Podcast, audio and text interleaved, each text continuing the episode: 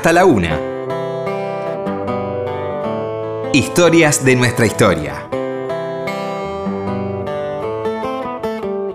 Con Felipe Piña.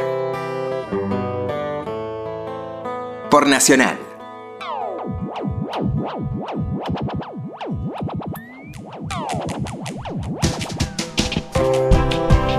Hola, buenas noches, ¿cómo les va? Acá estamos nuevamente en Historia de Nuestra Historia, que está Roberto. Hola Felipe, buenas noches. Bueno, eh, muchísimas gracias a toda la gente que nos escribe, nos saluda. eh, como decimos siempre, estamos contentos con este horario nocturno, madrugada, donde la gente está tranquila escuchándonos, oyéndonos y escuchándonos.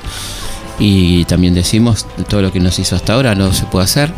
En términos de trámite me refiero, ¿no? Sí, sí, sí. Después todo lo demás está todo abierto, empieza el fin de semana.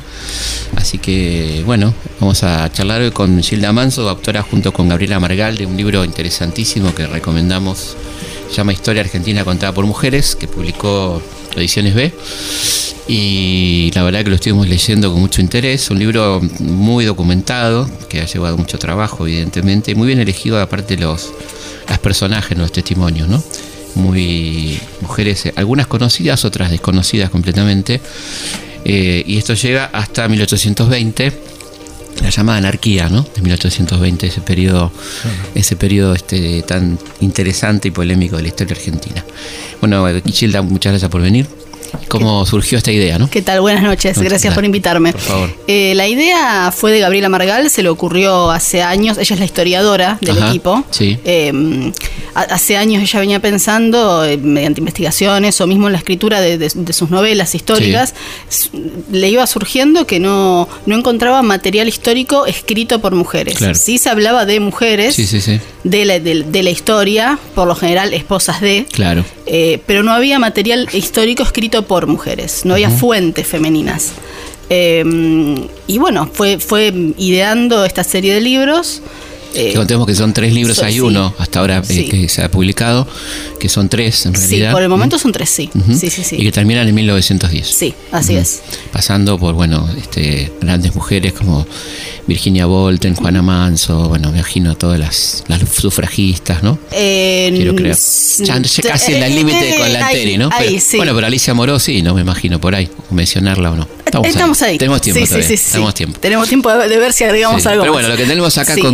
Sí. es este libro que va de 1536, que no es casual, sino que estamos ahí, hablando ahí de, de estas primeras mujeres este, que escribieron la crónica de la conquista de Mendoza, ¿no es cierto? Una Así famosa es. carta a la, a la reina gobernadora, ¿no? Toda esa, Sí. esa carta extraordinaria de Isabel de Guevara, estamos hablando ni más ni menos una mujer que podríamos decir una protofeminista, ¿no? Sí. En cuanto a defensa del derecho de una mujer que padeció este, más que los hombres, se puede decir, esa conquista. Y, y está, es muy fuerte esta frase, es- yo eh, que estoy en esta conquista, ¿no? Sí. Estoy en esta conquista. Y bueno, contanos un poco, ¿no? Esta historia de Isabel de Guevara, esta primera mujer que aparece en el libro, ¿no? Bueno, llega con, con los primeros conquistadores en la- lo que sería la fundación de Buenos Aires y, y- y- y se maneja en, un, en lo que era un, en un mundo de hombres eh, absoluto. Total. Las, las mujeres no tenían, eh, digamos, participación social, política, para nada, a menos que sea a través de los hombres. No tenían existencia. No, tenían, ex- no Claro. tenían visibilidad. A ver, Claro. eh, eh, eso es lo que marcamos en el libro. Claro. Existir existían, Sí, sí. de la casa para adentro. Claro, existencia me refiero a esta existencia. Existencia pública, claro, totalmente. Totalmente. Eh, y si la mayor parte de este libro transcurre en lo que es el virreinato del Río de la Plata, pero estas primeras mujeres conquistadoras eh, la tuvieron todavía más difícil porque llegaron eh, de, de- de- de su región, de su país, a un lugar nuevo, llegaron acompañando a sus maridos y, y- y- y se- vieron a la par de ellos Claro. eh, conquistando un nuevo territorio. Y un lugar tremendamente hostil, ¿no? Como Claro. el Río la Plata, Claro. que empezaban a llegar a, a imperios con oro y plata y se encontraron con la desolación de la Pampa, ¿no? Exacto. Eh, y bueno, y, y en... Pero es muy interesante lo que ella reclama, ¿no? Lo que Isabel va a reclamar, que lo hace unos años después. ¿Qué es lo que pide Isabel de Guevara, ¿no? Que cuenta y que pide, que le pasó a ella personalmente, ¿no? Sí, bueno, eh, repaso un poquito el primer capítulo. Sí. No, digo, la historia esta de, de que ellas fueron las que mantuvieron el fuego, dice ella, ¿no? Que mantuvieron a los hombres, que tuvieron que ocuparse de Sí, sus sí, sí. hambres. Claro, Trabajando como hombres, inclusive, Claro. ¿no? Yo me acuerdo de esa mención que vos hiciste cuando hablaban de mujeres enamoradas. Es una cosa. Era la prostituta. Claro, mujeres enamoradas. Era, ¿Qué mujer venía acá? Sí, lo de mujeres enamoradas es maravilloso, ¿no? Primero porque ese qué concepto del amor que se tenía llamando a, las prostitutas mujeres enamoradas, ¿no? Sí, sí. No porque la prostituta no pudiera perfectamente enamorarse, pero digamos ese concepto despectivo, mujeres enamoradas, ¿no? Claro. Eh, y bueno, efectivamente, estas son mencionadas en el diario de Colón cuando va a Canarias y dice que fueron cargaron provisiones y mujeres enamoradas, ¿no? Este, lo cual no estaba permitido en realidad. ¿eh? Ahí está como, una contravención el almirante. porque el matrimonio era un, comercio, un, negocio. sí, sí, aparte de una cosa aburridísima, ¿no? Por otra parte. Eh, y por, sobre todo para la mujer que no tenía opción de elección. La mujer no podía elegir con quién se casaba. Y, no podía elegir nada. Nada, absolutamente, ¿no? Te puedo hablar de Mariquita, que es un caso muy interesante. Es un que sí, sí, sí. Sí, sí, un incapaz de derecho. Claro, un incapaz de derecho. Bueno, siempre Roberto cuenta lo del Código Penal argentino, ¿no? Claro, esa diferencia. No, y el tema de la ¿Cómo era el, el, asesinato por, por venganza? ah, el crimen por el honor, claro. Crimen por honor. Claro. el crimen. Eso es hasta 1900. hasta el 21. Hasta el, 1921. Claro, eso venía de las partidas de Alfonso en Sí, claro. Pero increíble que ya entrando segunda década del siglo XX tengamos que la mujer infiel, entre comillas, podía ser eh, ajusticiada, también entre comillas, por su marido sin que esto implicara ningún tipo de... Ningún tipo de castigo. Bueno, una de las cosas que a mí me llamó la atención em, haciendo, trabajando esta serie de libros, una cosa que yo no sabía, eh, es que las mujeres, las mujeres esclavas, las negras, podían denunciar al amo si consideraban que el amo se había propasado en sus derechos de amo. A ver, sí, los denunciaban, después no pasaba absolutamente nada, Por supuesto. Pero yo ignoraba que tuvieran el derecho de denunciarlo, que le tomaban la denuncia y que la denuncia quedaba registrada. Y hay muchos casos que por supuesto no se resuelven. No, no, pasa nada. Porque no se resuelven con las blancas, imagínate con las negras, ¿no? Con las esclavas. Claro. está lleno, y ustedes lo citan muy bien, la, la cantidad de acosos y, y maltratos y golpes que recibían las mujeres que llegaban a instancias judiciales, que pero porque por supuesto no pasaba absolutamente nada. Sí, sí, sí, la falta de conciencia del colectivo, porque la mujer no veía a la esclava como otra mujer. No. O sea, no la traten, dice, como una vil esclava. Claro. Sí, sí, sí, sí, sí. sí. es, hay un caso de violencia que, que, que, una mujer acusa que la, la sobrina la violaron y la violaron como una vil esclava. Sí, sí, no como una dama, como una vil esclava. totalmente. Sí, sí, tratada de puta, dice en un momento dado. Claro. Este, es tremendo, ¿no? Novela la soledad de la mujer en todos este, estos siglos y siglos, ¿no? Que estamos hablando todavía de una época un poquito evolucionada, pensemos en la Edad Media, ¿no? Claro, por, eso me este llamó tanto la atención encontrar eh, la diferencia en el lenguaje em, en, las fuentes de la voz de la mujer de fines de 1800 en comparación con los periódicos anteriores de Juana Manso, de, Rosenda, de, de, Petrona Rosenda de Sierra que si bien ellas eran las, las, las primeras que, se animaron a fundar un periódico escrito por mujeres y para mujeres, que no tenían el más mínimo apoyo de nadie, mantenían como cierta compostura en el lenguaje y en los temas tratados. Sí, aparte con mucho con mucho perdón. Claro. La aljaba, por ejemplo, tiene eso, ¿no? Este, no estamos diciendo que tal cosa. Sí, la, aljaba es, la de la que la lema, el lema es eh, licen, eh, eh ¿cómo es? Libertad, no libertinaje, algo así. claro. Y sí, ahí arranca, ¿no? Este, después está la, evolución con Juana Manso un poquito más. un poquito más. Pero, pero siempre. la voz de la mujer ya es, otro lenguaje. La, es, otra cosa y son 50 años después nada La voz de la mujer tiene como, como eslogan ni, ni, ni, Dios, ni, amo, ni, marido. Ni, patrón, ni marido, claro. es una cosa extraordinaria, ¿no? Que, claro, me, llamó la atención en, tan pocas décadas. Claro. Que parece mucho, pero históricamente, después de siglos de opresión, en tan solo 50 años estas mujeres salieron a hablar eh, con un lenguaje tan crudo y tan incluso eh, insultando a los hombres. Maricas, no sean maricas. exactamente. Y, algo muy.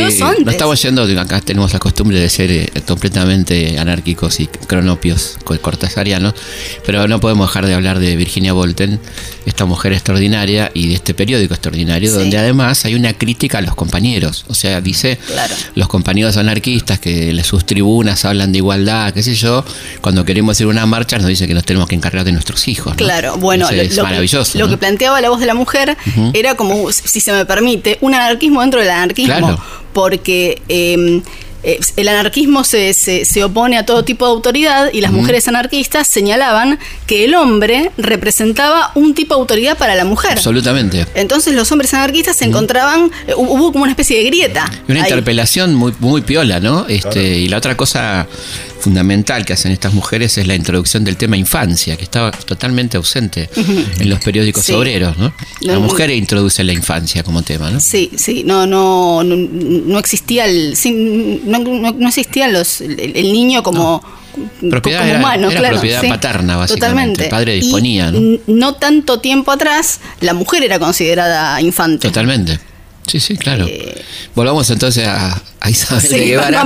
retrocedamos porque me, me fui muy para eh, Algo muy lindo que tiene el libro, que está excelente, es repetir textos eh, para analizarlos, ¿no? Los textos de un texto central se toman fragmentos para analizarlos, que me parece muy bueno porque uno por supuesto se va olvidando lo que acaba de leer y este, hay que volver a verlo. Hay, hay cartas y testimonios muy largos y otros más breves. Exactamente. Trabajamos con lo que encontramos. Yo estaba, me interrumpí antes porque estaba buscando eh, un fragmento en particular porque lo, que, lo que reclama Isabel de Guevara es que la corona española no olvide el servicio que ella prestó. Exactamente. Al margen de él, del, marido y de, los hombres que... Sí, sí, pedirle, pedirle conciencia de género ya mucho. Claro, ya era, estamos hablando del, 1500. Exactamente. Eh, es, impresionante. Entonces lo que ella dice es, vinieron los hombres en tanta flaqueza que todos los trabajos cargaban sobre los hombros de las pobres mujeres.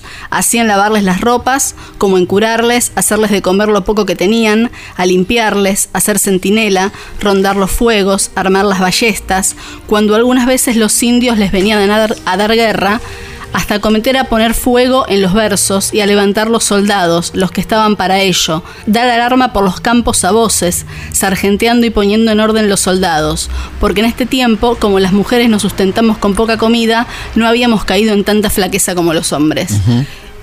A poner fuego en los versos es tremendo. Es tremendo, es tremendo. Ella eh, resalta, eh, lo que me resalta, lo, que me resulta más, más tremendo de todo esto es que es una mujer, pongamos en contexto, 1536 que reclama su propio valor. Exactamente. Reclama que, se reconozca lo que ella, el servicio que ella da. Estamos hablando de una época en que las mujeres estaban invisibilizadas, no tenían participación política y social, a menos que el, que el, que el, hombre de la familia la habilitara.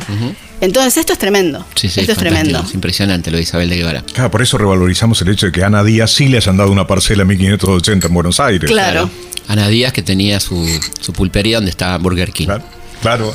Ahora está Burger King ahí. Sí, Corriente y Florida la actual corriente de Florida, este, la vuelta de la vida, ¿no? Claro, de Ana. Es, muy loco eso de recorrer ahora Buenos Aires y, pensar, acá ocurrió tal cosa. Totalmente. Me pasa cuando investigamos, me vuelvo a adelantar, em, por el tema de la epidemia de fiebre amarilla y de cólera, em, que ubicamos los primeros casos en el barrio de San Telmo, en la dirección exacta, ahora no me puedo acordar cuál, cuál es. Em, y mucho por ahí, por la calle Yo por ahí voy, por, todo el tiempo. O sea que acá hubo gente que murió de fiebre amarilla y es como que volvés al pasado una vez que tenés la geografía. Totalmente. De, eso. Es realmente estremecedor, bastante estremecedor. Y es el origen de los conventillos, porque se, dejaron las casas patriarcales, digamos, las casas, las mansiones, claro. huyendo a Barrio Norte, San Isidro. Los que tenían plata fundaron, el, digamos, habilitaron eh, ciudadanamente el norte, por decirlo de alguna manera, claro. y, a la vez hicieron un extraordinario negocio con los conventillos, ¿no? Claro. Que eran estas casas de, inquilinato. Después este, se pasa a la cuestión de las religiosas, ¿no? Que me parece muy interesante. Sí, sí, sí. Eh, la religiosidad social como divertimento. Claro. Y además como, como vía de escape en algún caso. Claro. Yo siempre pongo el ejemplo de Sor Juana Inés, ¿no? Sí. Que se fue, se quería, quería estar en el convento para que la dejaran leer, ¿no? Que la dejaran de joder, digamos, básicamente. Que la dejaran tranquila. Claro. Ella quería leer y, que, claro. y ahí podía hacerlo. Y tampoco era fácil para una mujer leer. Primero aprender a leer, por supuesto, porque no había. Había muy pocas y nadie les enseñaba. Exactamente, ¿no? Y después la posibilidad de que una mujer la dejen leer, que, que, que, acceda al libro, ¿no? Sí. Esto era un tema. Sí. Por eso el convento también tiene esa parte. Si bien uno tiene la idea de un convento como lugar de enclaustramiento o de depósito de mujeres, también tenía la parte de que la mujer, algunas querían ir al convento. ¿no? Claro, porque mm. aparte tampoco, en el tema de enclaustramiento, tampoco mm. había tanta diferencia, pienso yo, claro. con la vida mm, real que, llevaban ellas. Totalmente. Estando no en un convento, sino en su casa. Totalmente. Porque ellas su vida la hacían en su casa. Entonces, muchas veces el, convento es, como vos decís, una, opción, eh, y pienso ahora incluso, era su elección. Ellas podían decidir ir al convento. y ya poder decidir algo sobre sí mismas era toda una revolución. Absolutamente. Eh, aunque esa decisión sea encerrarse en un convento. Em, también el tema de la religiosidad, lo que me llamó la atención fue que lo usaban como, como, como entretenimiento. Y tenían ciertas licencias dentro de la vida religiosa eh, que no tenían fuera de la vida religiosa. Cuando digo vida religiosa no hablo solamente de las monjas, sino de toda mujer que tenía un contacto con, su iglesia, iglesia obviamente católica. Eh, por ejemplo, en el libro este tenemos el testimonio de una mujer que le escribe a un sacerdote que evidentemente ya se conocían por el tono en el que se hablan, que le manda saludos fulano, que, le habla de, una, de unos fuegos artificiales y de unas flores que mandó a hacer para una festividad. Eh, e-, ella estaba contenta en esta carta, porque está participando de, una festividad que no sabemos cuál es, porque en la, carta no lo dice, eh, que va a realizar la iglesia, la comunidad religiosa, y también lo que destacamos de esta carta es que esta mujer podía eh, comunicarse epistolarmente con un hombre. claro el hombre era sacerdote. Si el hombre no hubiese sido sacerdote, esto, esto, era lo impensado. Tremendo, tremendo, impensado. Entonces, una mujer encontraba ciertas libertades dentro de la religión. Claro. Que es, algo que ahora no, no, no es visto así, al menos por, la mayoría de la sociedad, ¿no? Eh, las mujeres en esta época encontraban en la religión, como decís vos, un, lugar de huida o un lugar de pertenencia propio, un lugar de ellas no, no un lugar al, que las habilitaba el marido o el padre si eran solteras. Me pareció interesantísimo esta parte donde hablan de las mujeres abusadas, ¿no? Y esta mujer de la cárcel que, que hace justicia por, mano propia. Contanos esa historia que es súper interesante. Sí, es, es el capítulo sobre violencia de género que, que nos resultó particularmente difícil porque desde al menos desde mi punto de vista, la, mayor parte de las cosas que narramos sobre estas mujeres se pueden considerar violencia de género hoy en día. Eh, esto era algo puntual, que eran golpes y violaciones. Eh, tenemos la fuente en el capítulo este al, que hace referencia de una, una, presa que fue abusada por el director de la cárcel y una compañera intentó apuñalarlo al, director de la cárcel. Eh, entonces, e, esto nos muestra una que. Una mujer que había matado a su marido. Una mujer que había matado a su marido. Estaba presa por haber matado a su marido. No sabemos por qué mató a su marido. Nos podemos imaginar. pero, podemos, pero, pero bueno, tampoco vamos a hacerlo, ¿no? Porque no, no, no, no, podemos. No, no. Eh, esta mujer que estaba presa por matar a su marido eh, sale, en defensa de, la, otra presa que fue abusada por el director de la cárcel. Claro. Eh, entonces esto lo Además le pide que le ayude, ¿no? Que le pide que le ayude. Esto nos muestra que hay una solidaridad entre esas mujeres y que la violencia, si bien podemos suponer que era muchísimo más normal que ahora incluso, no, no era eh, tolerada así como así, al menos no por todas las mujeres. Eso es algo muy importante que me remarco en el libro, también mi libro, ¿no? Digamos que esta idea de que la, aceptación es una falsedad absoluta. La mujer nunca aceptó ese lugar. No, lo, lo, contaron así. Pero claro, pensá en las griegas, ¿no? Las griegas que, no, no aceptaron nunca el lugar que del, hogar, digamos, del cuidado del fuego, ¿no? Claro. Nunca aceptaron ese lugar. De hecho, tenés este, las grandes tragedias griegas que son todas mujeres, ¿no? Exacto. Antígona, Lisístrata, bueno, etcétera. Sí, sí, sí. O sea que de ahí ya tenés esta idea que me parece muy importante importante remarcarla que la mujer jamás aceptó ese lugar. No. Y ahí lo tenés en un lugar tan desprotegido como una cárcel en ese momento, ¿no? Si ahora debe ser terrible. Imagínate. Imagínate en, 1700. Mm. Sí, sí, me pareció muy conmovedor ella que le pide ayuda a su compañera, ¿no? Sí, sí, sí. Eh, que, detenga a este tipo, a este abusador, ¿no es cierto? Sí, sí. es muy eh, interesante ese, testimonio. Sí, sí, sí. Eh, me, llamó la atención eso, la, solidaridad y la y la falta de sumisión, porque lo que una de las cosas que se le exigía a las mujeres en esta época era sumisión, devoción, honorabilidad, que ese es otro tema, la cuestión de honor, eh, pureza, decencia. Eh, y, estas mujeres eh, fueron atacadas y, se, olvidaron de, se olvidaron de todo eso. Le salió lo primitivo en, en, el, buen sentido, ¿no? Le salió el instinto. Me están atacando, me voy a defender. Con unas tijeritas. Con unas tijeritas. Claro. Sí, sí, además, este, como bien ustedes dicen, el, lo que sufrían esas mujeres, que era el insulto, digamos, la agresión verbal, ¿no? O porque el tipo dice en un momento que ahí son todas putas, claro. es justamente hecho esto por puta. una casa de recogimiento, ¿no? Como se decía en aquel momento. Este, y entonces, claro, por putas tenía derecho el tipo a hacer lo que quisiera, ¿no? Claro. Bueno, ahora se sigue pensando eso no, a veces, ¿no? Algunos lo siguen no, Además, esta cosa que uno que parece ser eh, obvia, pero que está bueno decirlo, ¿no? Porque la, la decencia y el honor exigido a la mujer no es exigible al hombre, ¿no? esta, esta cosa que es tan obvia pero parece que la decencia se le debería exigir a la mujer, ¿no? Sí. No al hombre, ni la honorabilidad, ni la fidelidad, digamos, todas estas cosas que son, parece ser exigibles únicamente al, género femenino, ¿no? Sí. Bueno, eh, yo entiendo que sí. Que, esto que, lo digo por la actualidad que tiene esto. Claro, no, no, sigue siendo igual hoy en día, ¿no? Sí, sí, sí. Yo igual entiendo que en, esta época eh, el, tema del honor era importante en general, ¿no? Para, para la sociedad. No era lo mismo una persona que se mostraba, entendiendo por honor, eh, no sé, una persona de familia, una persona que honesta, que trabajaba, que cuidaba las formas, pero para una mujer el honor era el único bien que tenía. no, no, tenía posibilidad de, no ser honorable. Totalmente. Eh, y, entendiendo por honorabilidad eh, ser virgen si era soltera, ser fiel si era casada, obedecer al marido, obedecer al padre si era soltera. Eh, no tenía otras opciones. y, era su bien para no ser desterrada de la sociedad. Absolutamente. Ah. Además, como concepto, la, existencia de mujer honesta. Claro. Mujer honesta, no cualquier mujer. Y en este caso, esto da por tierra eh, este tema de no nos podemos defender, no podemos ser solidarios entre nosotros. Claro, claro. Sí, sí, tremendo, ¿no? Esta, esta cosa del. Bueno, ya el hecho de esa mujer, o la idea de. cuando se dice mujer, ya se está hablando casi despectivamente, ¿no? Cuando se dice esa mujer, o este, una mujer que no sé qué, ¿no? Claro, este, como una mujer. Claro, como, como un elemento despectivo, ¿no? Este, cuando se habla de una política y se dice a mujer, digamos, ¿no? Del signo que sea, no estoy hablando de ninguna en particular, este, se pone esta, esta cuestión genérica, ¿no? El hombre público y la mujer pública. Exactamente, muy diferente. El héroe y la heroína, ¿no?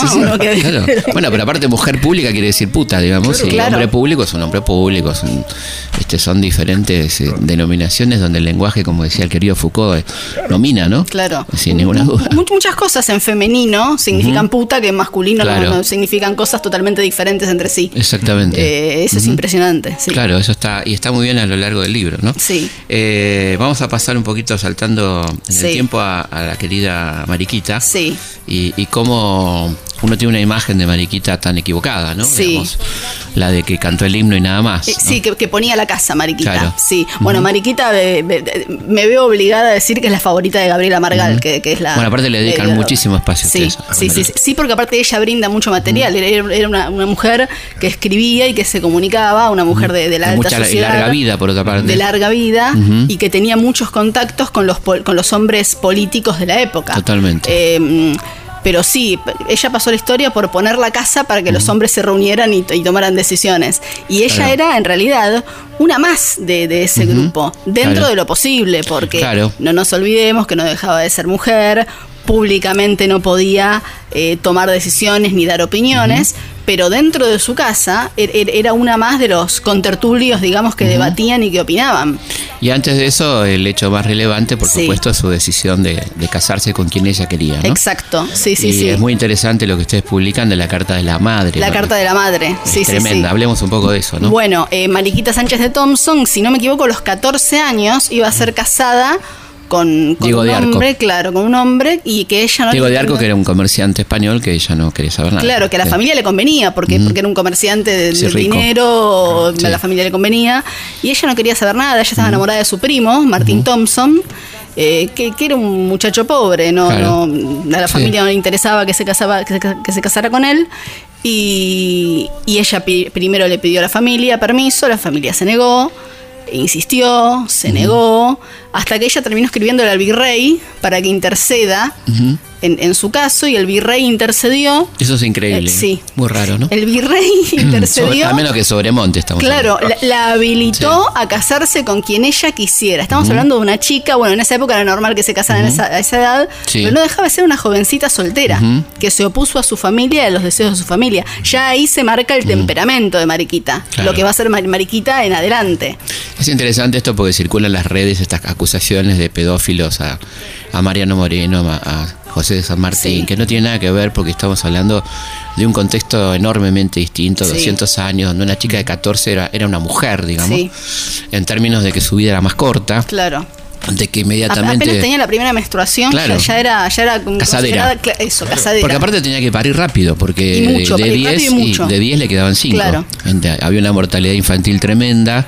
Entonces es, importante que la gente no saque estas conclusiones apuradas, modelo Twitter de que alguien que se casa con alguien de 14 es un degenerado. ¿Te imaginas Twitter en esa época? Sí, siempre tengo, me encantaría, tengo la idea de hacer un libro en joda sobre Facebook y Twitter de aquel momento. Vamos a hacer una pausa y seguimos hablando con Gilda Manso sobre la historia argentina contada por mujeres. Estás en Historias de nuestra historia por la radio de todos. Seguimos en Historias de nuestra historia. Seguimos en Historia de nuestra historia hablando con Gilda Manso. Ustedes se pierden las pausas. Se pone muy lindo lo que decimos acá. Porque seguimos. Seguimos. Estábamos hablando, no, les contamos porque les debemos mucho respeto a, nuestra audiencia, del tema del deseo de la mujer, ¿no? La idea del deseo sexual. Sí. Vos contabas lo que en torno a la diferencia entre el deseo del varón y el deseo de la mujer. ¿no? Sí, bueno, uno de mis temas favoritos a lo largo de esta serie de tres libros fue el todo lo relacionado con el cuerpo femenino.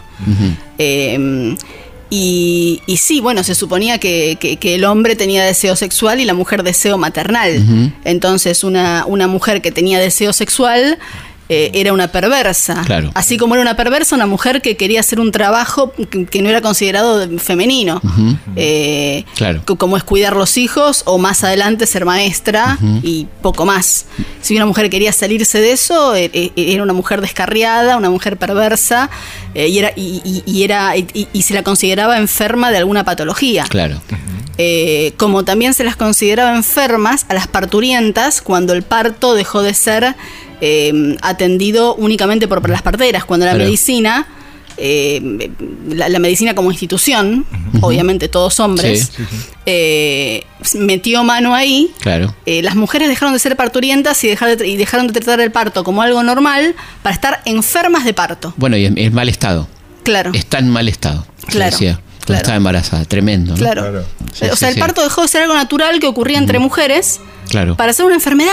Y de ahí el valor de estas mujeres eh, que quisieron estudiar obstetricia, ¿no? Por claro. ejemplo, que era como alguna mujer que sea obstetra que tanto costó, ¿no? Sí, sí, sí, este, sí. Porque era un territorio de varones y, y bueno, esta de la facultad, estábamos hablando recién porque se está cumpliendo el aniversario de Cecilia Grierson. De la muerte, sí. Una, una mujer extraordinaria, ¿no? Con, una, con un coraje a toda prueba, que ella cuenta que eh, cuando rinde uno de sus primeros exámenes, en el acta de examen, el, profesor pone, conste que estoy tomando el examen a un ser inferior, ¿no? Claro, Una cosa tremenda, ¿no? Sí, sí, sí. Imagínense con qué presión esta mujer estudiaba. Claro, ella logró, Cecilia Grierson fue la primera mujer en recibirse de médica en Argentina. Sí. Eh, ella logró entrar en la Universidad de Medicina porque no había ninguna regla que lo impidiera. Lo que yo pienso es que no había ninguna regla que lo impidiera porque era obvio. Porque, era obvio. A nadie se le ocurría que una mujer quería o podía entrar a estudiar medicina. hasta que a ella se le ocurrió. Lo mismo que hizo no le pudieron decir que no. con el voto. Claro. Ella, eh, nadie se le ocurrió que cómo va a votar la mujer. Y ahí en ese intersticio mete su voto. Es la primera mujer en votar en América prácticamente, ¿no? Claro. En 1911. Así es. Este, entonces, eh, también está esta inteligencia ¿no? Estas mujeres que... Encontraban el huequito Claro, el mínimo huequito, ¿no? Para, para meterse por ahí.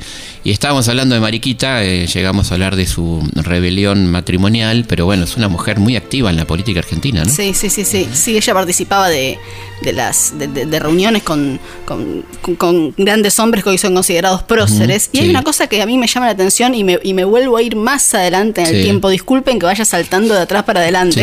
No, pero no, pero acá estamos hablando de tres libros, pero hay uno solo publicado. Claro, tomo esto como un proyecto en general y me vienen a la mente cosas que, que, fui viendo y que fuimos escribiendo con Gabriela. Eh, cuando el marido se va de viaje y se enferma, la, agarra como, como una especie de locura, ella... Claro, e, e, ella eh, em, eh, escribe una carta pidiendo que se lo trate no como un enfermo, sino como a mi marido. Es tremendo, eso es maravilloso. Es, tremendo. Es de un amor, ¿no? Pero aparte, pensemos que en esa época eran las mujeres las que eran esposas de. Obvio. Ella habla, trátenlo como a mi marido. Sí, fantástico. Es una, no se había visto antes, creo yo. Sí, sí, no, no, impresionante. Ahí ya se marca dónde estaba ella parada en la sociedad, aunque la sociedad no lo viera. Bueno, la carta rosas, ¿no? Es hermosa cuando ella eh, ha sido muy amiga de Juan Manuel y cuando ya siente mucha diferencia le dice que se va para no pelear. Sí, sí, sí, no, no, tiene problema en decir lo que piensa. Claro. Sí. Y después, bueno, el episodio con Sarmiento, que es muy simpático, ¿no? Cuando Sarmiento tiene una erección con Mariquita, cuenta él, ¿no? Que parece que es una mujer, mantenía, dice él, que su belleza no parece por la foto de, grande, pero bueno, se ve que Sarmiento se entusiasmaba fácilmente. Y lo eso decían, no sé, no, no, no, sé. Sí, sí, sí, sí, hay mucho testimonio al respecto, pero quiero decir que era una mujer que provocó diferentes sensaciones en diferentes momentos de su vida, una tipa muy presente en la historia argentina, eh, en esta historia tonta, ¿no? Este, jamás diría infantil porque si algo no son, los niños son tontos, son muy inteligentes eh, donde esta mujer está condenada a cantar el himno nada más. Sí, a poner la casa. Ella abría su casa para que una anfitriona, los Una anfitriona, ¿no? Eh, ¿Sabes qué, quería eh, marcarte también? Una cosa que a mí me pareció interesante, porque todos conocemos la historia de Mariquita, sí. pero la historia de María Josefa Escurra no. Sí. Y es una historia que tiene muchos puntos en contacto. Totalmente. Sí, pero parece que como, como excede lo moralmente aceptable de la época. Y partamos de la base que María Josefa fue amante de Belgrano ocho años digamos, eh, con un marido, ¿no? Siendo, infiel, digamos. Eh, no, era honorable, no, era considerado honorable entonces. De 1802 a 1810, ellos fueron amantes, ¿no? Claro. Acalorados amantes, dicen. Bueno, nació Pedro después. Claro, sí, más adelante, pero, pero digo, interesante porque el marido la abandona cuando viene la revolución, esta mujer que fue después gran operadora de rosas. ¿no? Claro, y eh, no, le interesó el tema del honor eh, que, caía sobre ella como mujer blanca, ¿no? Por, porque eh, una, cosa que me parece importante destacar es que el tema del honor y, la imagen social de la mujer era para las mujeres blancas. Claro. lo que pasaba con las indígenas y con las negras, que no, estamos hablando tanto de eso, no, importaba tanto.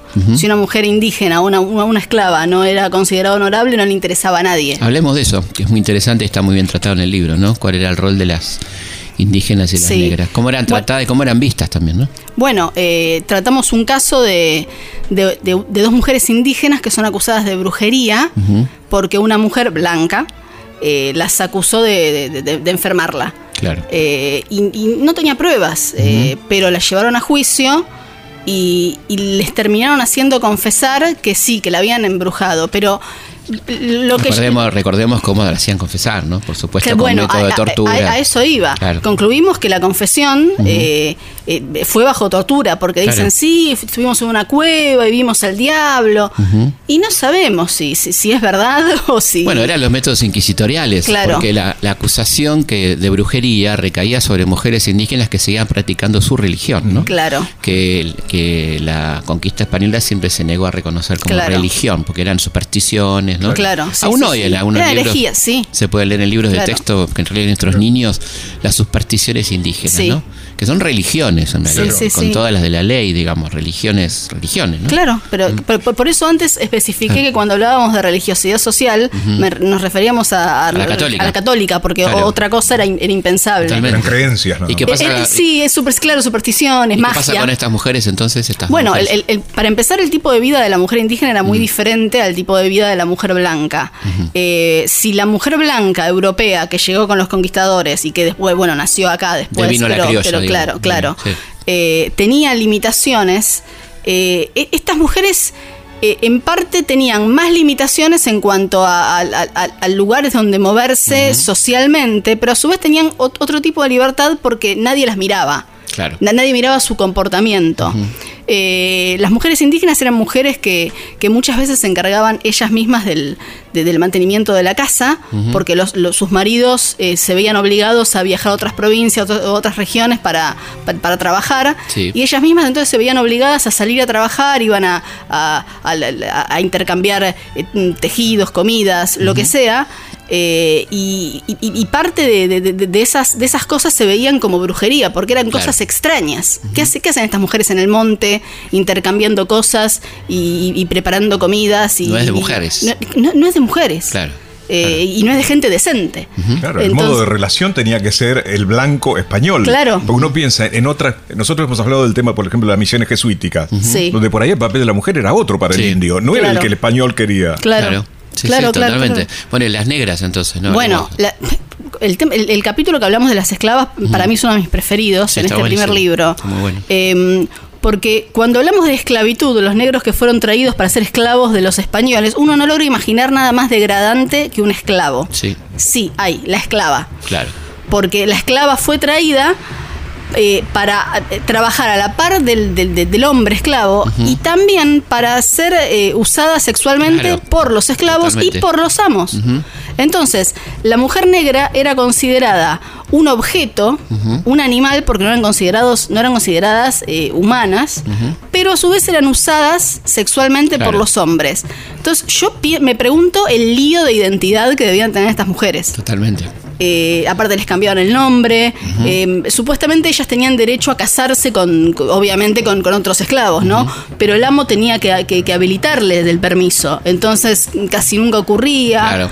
Pues, por una cuestión más que nada de poder, del amo de decir yo decido si te vas a casar o no te vas a casar. Totalmente, Claro. totalmente. Claro. Sí, sí, eran objetos eh, absolutamente, ¿no? Eran los, las que iniciaban a los niños de la casa en el sexo, Claro. to- todas esas cosas, ¿no? Que, que muchas veces los niños blancos eran criados por, por, estas, por estas mujeres que trabajaban en la cocina o lo Sí. que sea.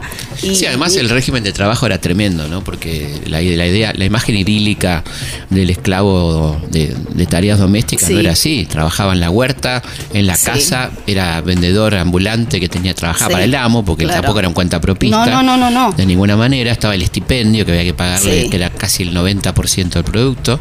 Así que la, la vida del esclavo era tremenda. Claro, ¿no? hay, hay una imagen también del, del, del esclavo medio bruto y medio ignorante que es como adoptado por la familia y tratado como casi uno más de la familia. Sí. Y no digo que eso no haya pasado en algunos casos, pero no, no, era, no, era lo que pasaba generalmente. Y de ahí la alta mortalidad también, ¿no? Claro. De los esclavos, ¿no?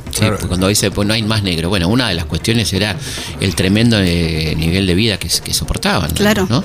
La muerte de niños, tremenda. Si la mortalidad infantil era altísima, imagínate Claro, entre los niños. entre los ¿no? negros, claro, sí, sí. Sí, y deja de lado un tema terrible del esclavismo, que es el hecho de, bueno, vos podés traer a algún guerrero que capturaste, pero no a las mujeres ni a los chicos. Claro. ¿Qué tiene que ver? ¿Viste cuando dicen, no, pero lo que pasa es que los negros se peleaban mucho entre ellos Sí. y por ahí eran víctimas algunos pueblos? Sí. ¿Y por qué traes a las mujeres y a los chicos también? Claro. O sea que la mujer, dentro de la esclavitud, la mujer tenía un grado menos Eh, todavía. claro, Bueno, claro. y la conquista fue igual, ¿no? La conquista la mujer la pasó tremendamente, ¿no? Porque estábamos a- siempre hablando de, la, de las cautivas blancas, pero Sí. no hablamos de la cautiva De- india, que claro. fueron las primeras cautivas.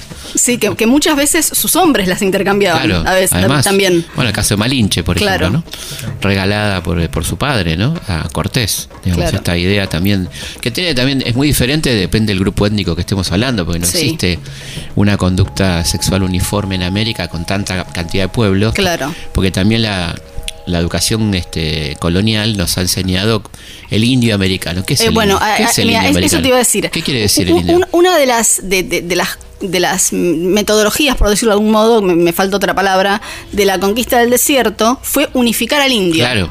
Dejaron de ser tehuelches, araucanos, pampas para ser indios. Totalmente. Y, entonces se facilitaba la imagen de, indeseable, de salvaje indeseable.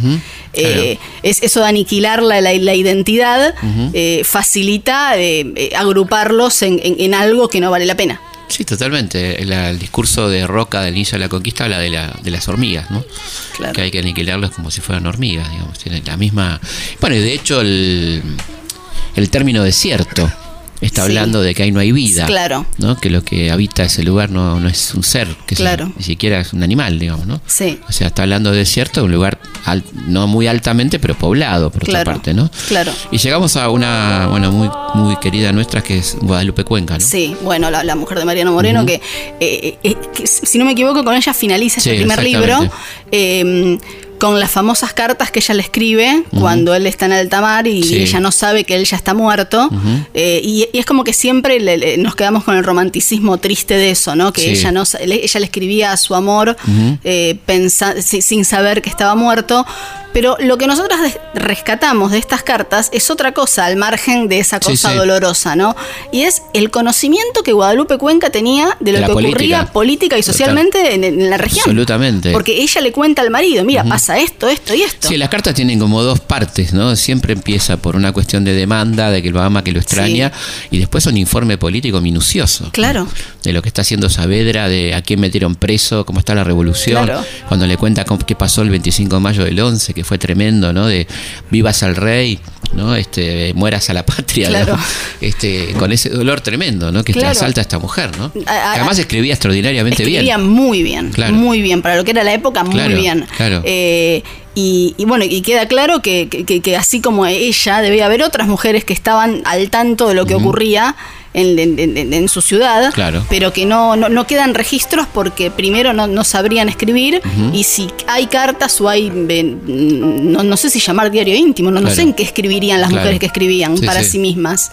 Sí. Eh, no, no se resguardó eso, se guardaron muy pocas cosas. Totalmente. Por eso resultó tan complicado hacer este primer libro. Claro. Porque había muy pocas mujeres que escribían y esas pocas que escribían hay poco material. Después está muy interesante en- en- cuando hablan de invasiones inglesas, este llamado de la tucumana, que no es Manuela Pedraza, Sí. este, es a, los tucumanos y a todos a defender este, la patria, ¿no? Sí. Que es un llamado de una mujer muy interesante, ¿no? Sí, sí, sí. Y mm, de las invasiones inglesas me, me acuerdo puntualmente Mariquita de vuelta, Claro, claro. admirando ¿no? a, los, a los soldados Ingleses. ingleses. Qué lindos que son, Y decía. haciendo una descripción Sí, de. una descripción muy minuciosa de, de una- cómo- de- de todo. Una revista de modas, parece. Claro, ¿no? Cómo sí. estaban vestidos Sí, sí, y cómo eran y, y toda esa cuestión, Sí, ¿no? sí, que e- esto puede parecer trivial, pero en realidad no lo era. E- Era, era un- es un testimonio de una mujer de la época relatando lo que ve. Claro. Eh, Absolutamente. Es, es to- totalmente importante Sí, aparte sí, habla, históricamente. sí, habla de cómo eran, de que, que- que como primero habla un poco también de, y es bueno, buen testimonio, el testimonio es buenísimo, de cuando dice que los sastres son malísimos, se compara con la moda que está viniendo, Sí. ¿no? Como que mal se vestían las mujeres en ese momento porque no había buenos sastres. Sí. O sea, es una para la vida cotidiana que es tan importante. Pero ¿no? es que es, es importante aparte porque eh, la imagen de la mujer era un medio de comunicación para la mujer. Totalmente. Si, si volvemos a hablar de mujeres que, que no se podían comunicar, no podían interactuar socialmente, a menos que los hombres las habilitaran, Claro. el vestido, entendiendo por vestido todo el arte de vestirse, era su modo de decirle al mundo quiénes eran, dónde estaban paradas, a qué familia pertenecían, Totalmente. qué joyas habían heredado. Puede conseguir novio. Puede conseguir novio, está casada, claro. es viuda.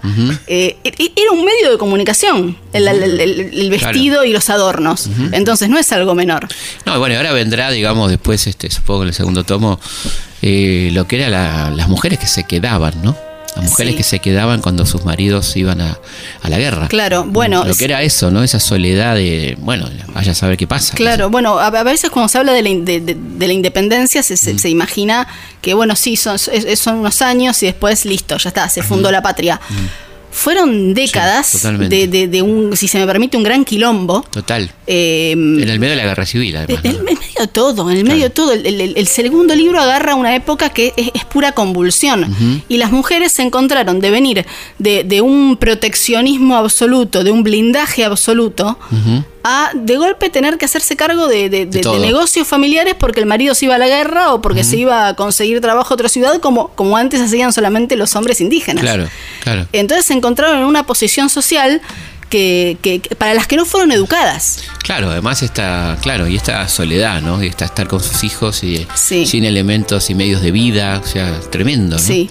Algo que no, no se suele contar, la mujer que se queda, ¿no? Claro. Para la que el Estado no tenía ni subsidio ni nada que se le parezca. No, porque el marido tenía que encargarse Claro. de ellas. Sí. Ahí tenés el caso de María Guadalupe, lo que tiene que luchar para que Claro. le den un subsidio cuando su marido muere en alta mar, ¿no? Sí. Los reclamos para, para lo que viene, ¿no? Sí. Bueno, y el segundo tomo de que, que- ¿desde cuándo a cuándo va? El No. segundo tomo va de 1820 a 1860. Ujú. eh, y Ahí tenemos a todas las ahí rosas. aparecen todas, ahí aparecen todas las conocidas. Manuelita. Todas las celebridades, entre comillas, de la época. Está, están las Juanas. Las Juanas. Juana Zurduy, que es otra de mis favoritas, junto Sí. a Cecilia Grierson, que aparece en el tercer tomo. Claro. Eh, Juana Manso, de quien me gustaría decir que soy descendiente, pero no tengo No la más mínima prueba. Claro. Eh, eh, bueno, todas las mujeres que fundan los primeros periódicos hechos por mujeres y para mujeres, que era algo totalmente revolucionario para, para la época. Recordemos que las mujeres no firmaban los libros. No, no, firmaban los libros eh, y posiblemente la primera comunicación escrita que la mujer haya tenido con el mundo eh, son eh, los comentarios que enviaban, las cartas de lectores que enviaban a los periódicos. Hasta que algunas empezaron a fundar periódicos que, eran por lo general eh, solventados con su, sueldo de maestra, por ejemplo, y que funcionaban por suscripción y que duraban cinco números, diez números. porque nadie las bancaba económicamente. Claro. Pues el caso de Juana es tan, tan potente, ¿no? Juana Manso. Juana Manso. Juana Manso es, impresionante, es una adelantada para su época, es una mujer eh, a la que Sarmiento le confió la dirección de bibliotecas populares. Eh, que, eso es algo mm, mm, para, para destacar también. Veamos como veamos a Sarmiento. Seguro. Eh, confío en una mujer para ponerla al frente de algo, Siempre, a dirigir algo. Igual diciendo es mi mejor hombre, ¿no? Es mi mejor hombre, sí. eso, es impresionante. Eso es impresionante. Eh, pero Juana Manso sí, sí, se hace cargo de la dirección de bibliotecas populares del país. Bueno, y dirige el, monitor de la educación, ¿no? Claro. un periódico súper progresista para la época con todas las innovaciones del modelo educativo, ¿no? Sí. Este, y una mujer además que introduce la educación mixta entre nosotros. Claro, sí, mixta, igualitaria, libre, eh, que, que, todos los hombres y mujeres puedan, niños y niñas, tengan acceso a una educación. Y una mujer tremendamente perseguida por el poder de la época. Claro. Que va a morir este, y no la, no la dejaban enterrar ni en Chacarita ni en Recoleta. Muere sola, pobre. Sí, Y tiene que ser enterrada en el cementerio inglés, que decían el cementerio de disidente. Ahí la despide la querida Juana Manuela Gorriti. Claro. Que hace un discurso hermoso en, el funeral de, su amiga Juana. Bueno, estamos llegando al final. Muchas gracias, Gilda. Gilda Manso. Muchísimas gracias. junto con Gabriela Margal de este interesantísimo libro que recomendamos, La historia argentina contada por mujeres. Nos volvemos a encontrar el próximo viernes a la noche, madrugada del sábado, aquí en Historia Nuestra Historia. Abrió los ojos, se echó un vestido, se fue despacio a la cocina. Estaba oscuro, sin hacer ruido Prendió la estufa y a la rutina. Sintió el silencio como un apuro. Todo empezaba en el desayuno. Dobló su espalda, gozó un suspiro. Sintió ridícula la esperanza. Al más pequeño le ardió la panza rompió el silencio, soltó un llorido. Sirvió a su esposo, vistió a los niños, cambió pañales, sirvió los panes, llevó a sus hijos para la escuela, pensó en la dieta que se comían, midió el dinero, compró verduras palpó lo gris de su economía, formó en la cola de las tortillas, cargó a Francisco, miró la calle, por todas partes había mujeres, todas compraban y se movían, cumplían aisladas con sus deberes, le recordaban a las hormigas, sintió de pronto que eran amigas, sintió que eran amigas.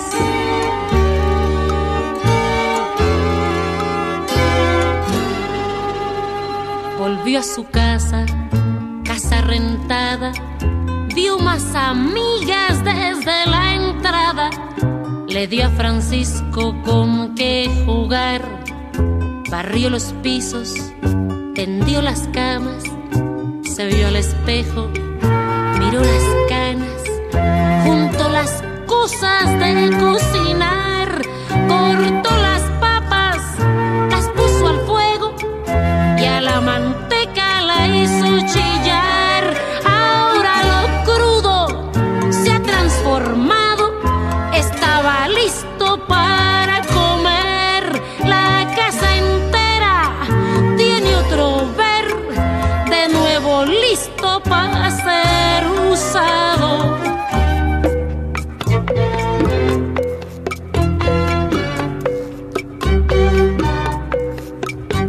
Puso la mesa, sirvió a los niños, cambió pañales, cortó los panes, limpió de nuevo mesa y cocina, le dio a Mercedes la medicina, pidió su turno en los lavaderos, talló vestidos y pantalones,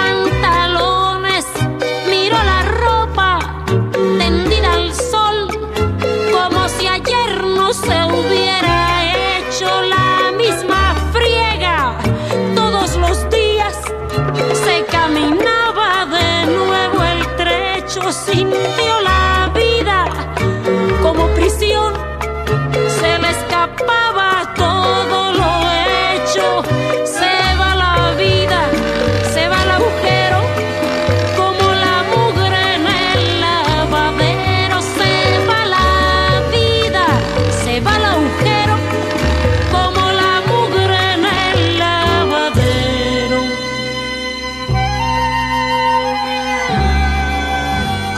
palabras con sus vecinas.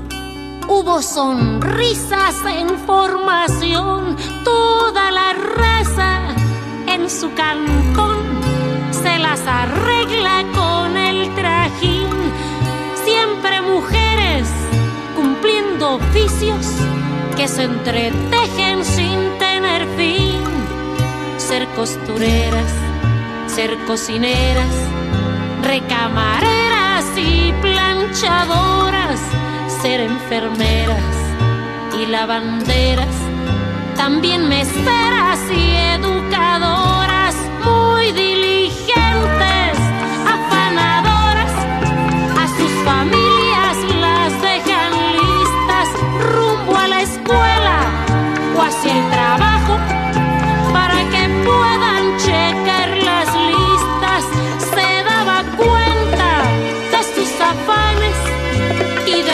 de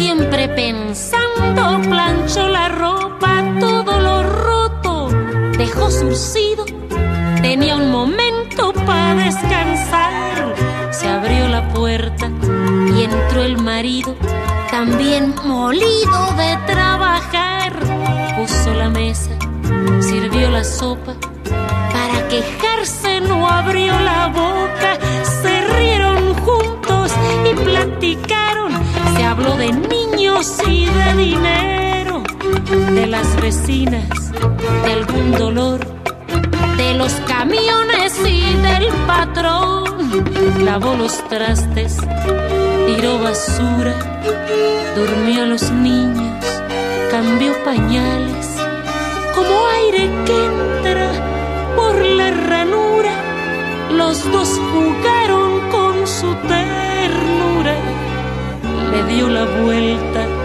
a la cerradura, durmió de pronto todos sus males.